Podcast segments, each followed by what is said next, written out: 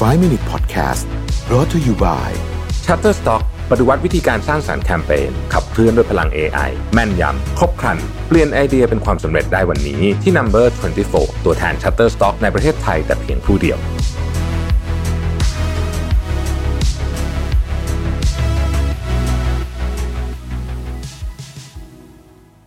สวัสดีครับยินดีต้อนรับเข้าสู่ 5 minutes นะครับ คุณอยู่กับประวิทยานุสาหะครับเepisode นี้ได้รับการสนับสนุนโดย Grab Food นะครับเช้านี้ผมมีเรื่องสนุกๆมาเล่าให้ฟังกันนะครับ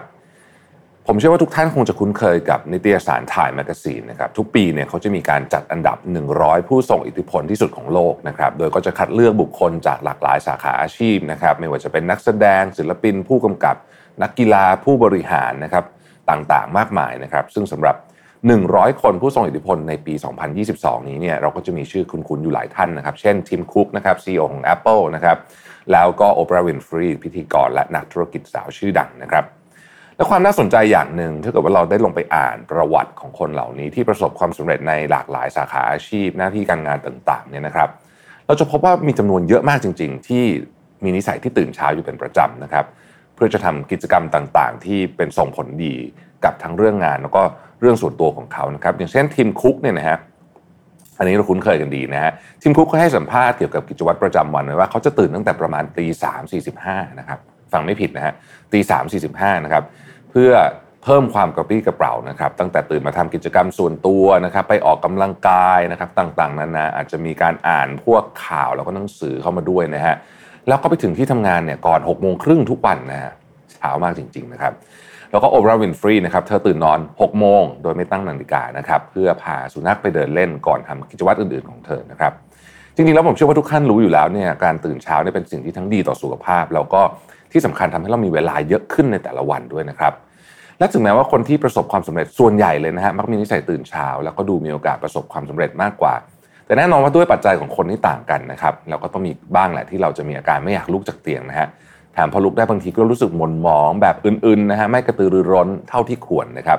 อาจจะทำให้วันทั้งวันของเราไม่สดใสก็ได้ ซึ่งก็คงจะไม่ค่อยดีเท่าไหร่นะฮะ EP นี้เนี่ยผมเอาทริคง่ายๆ ที่จะทำให้การตื่นเช้าของเราเนี่ยตื่นเช้าไม่ใช่แค่ตื่นเช้าด้วยเวลาอย่างเดียวแต่ยังตื่นเช้าด้วยความสดใสนะครับใช้ชีวิตที่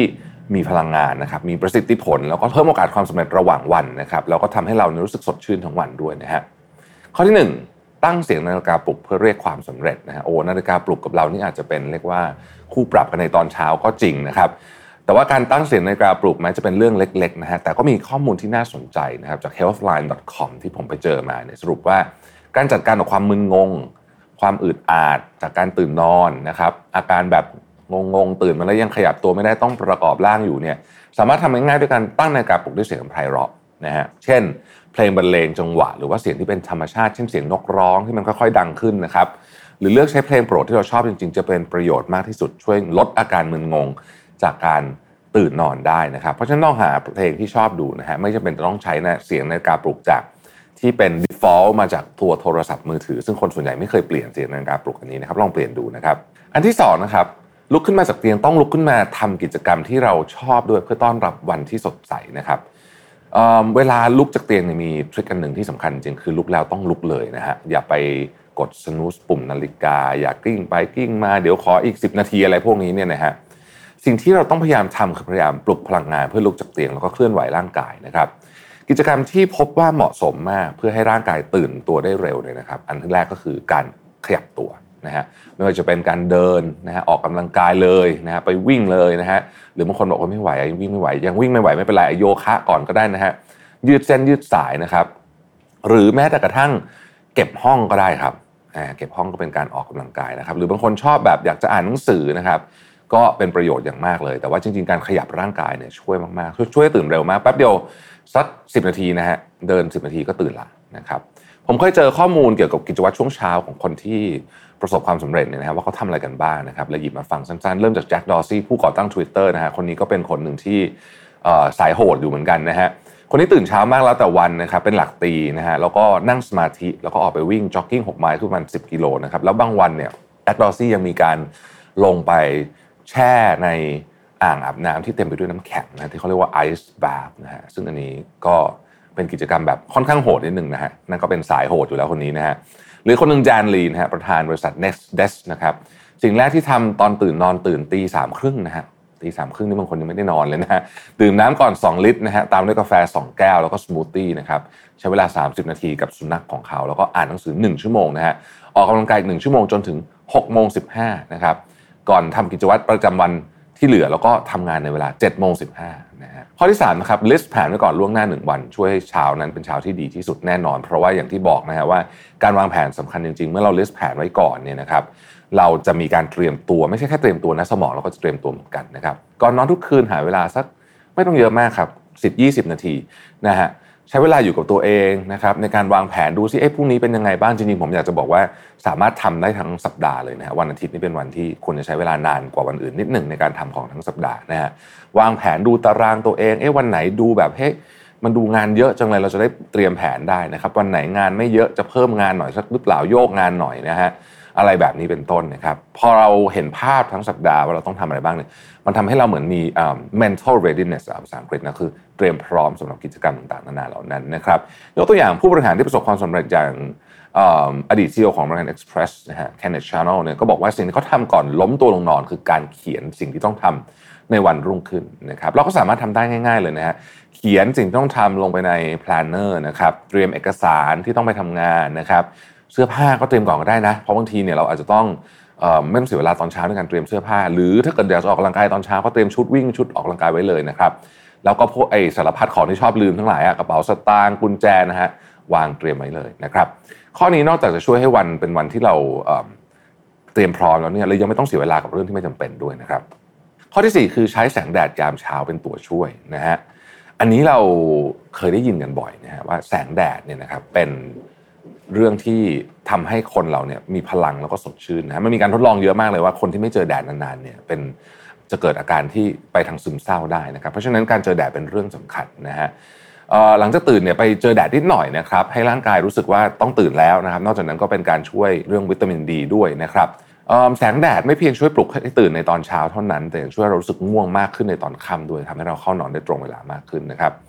ข้อดีของแสงแดดยามเช้าอย่างหนึ่งคือมีผลต่อฮอร์โมนความสุขด้วยกับเซโรโทนินแล้วก็เอนโดรฟินนะฮะช่วยให้คุณตื่นนอนมาพร้อมกับรอยยิ้มและความสุขพร้อมรับสิ่งใหม่ๆได้นะครับ อันนี้ลองดูดีมากจริงๆนะแสงแดดยามเช้านะครับ ข้อที่5คือการทำการเดินนะฮะไปทำงานให้กระฉับกระเฉงนะครับ อันนี้ก็ต้องขึ้นอยู่กับสถานที่ทำงานของเราด้วยนะครับ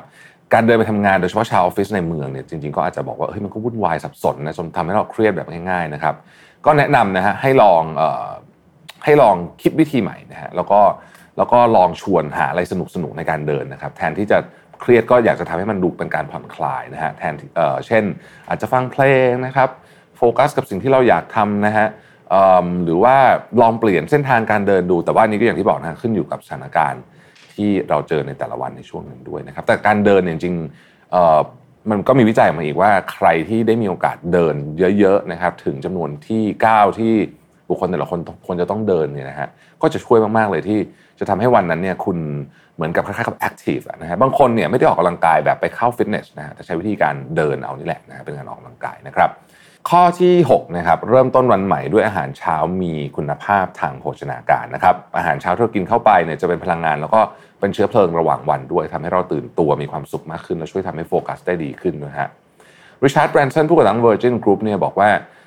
เขาไม่พลาดเลยที่จะกินมื้อเช้าที่เต็มไปด้วยสารอาหารที่ครบถ้วนนะครับเพราะเขาเชื่อว่ามันเป็นพลังงานทั้งร่างกายและสมองนะครับ อย่างไรก็ตาม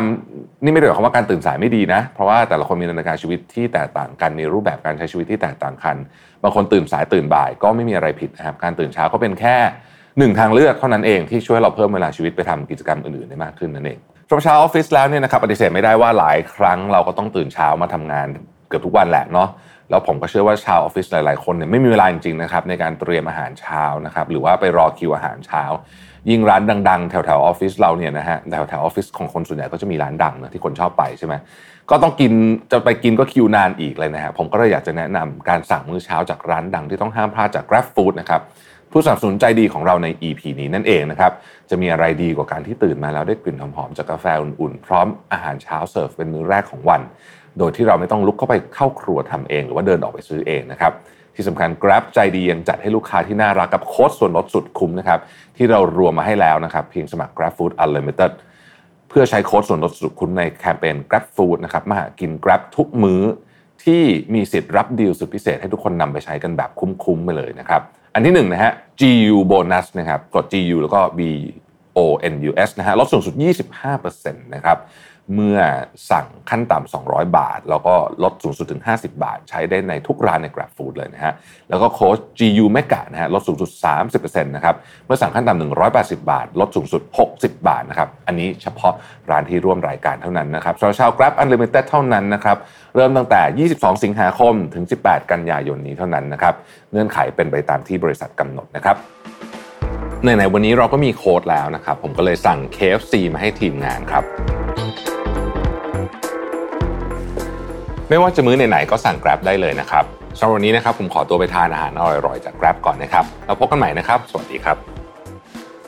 โอเคครับคัดครับอ้าวทีมงานมาทานข้าวด้วยกันพี่สั่ง Grab มา อ้าวไปโอเค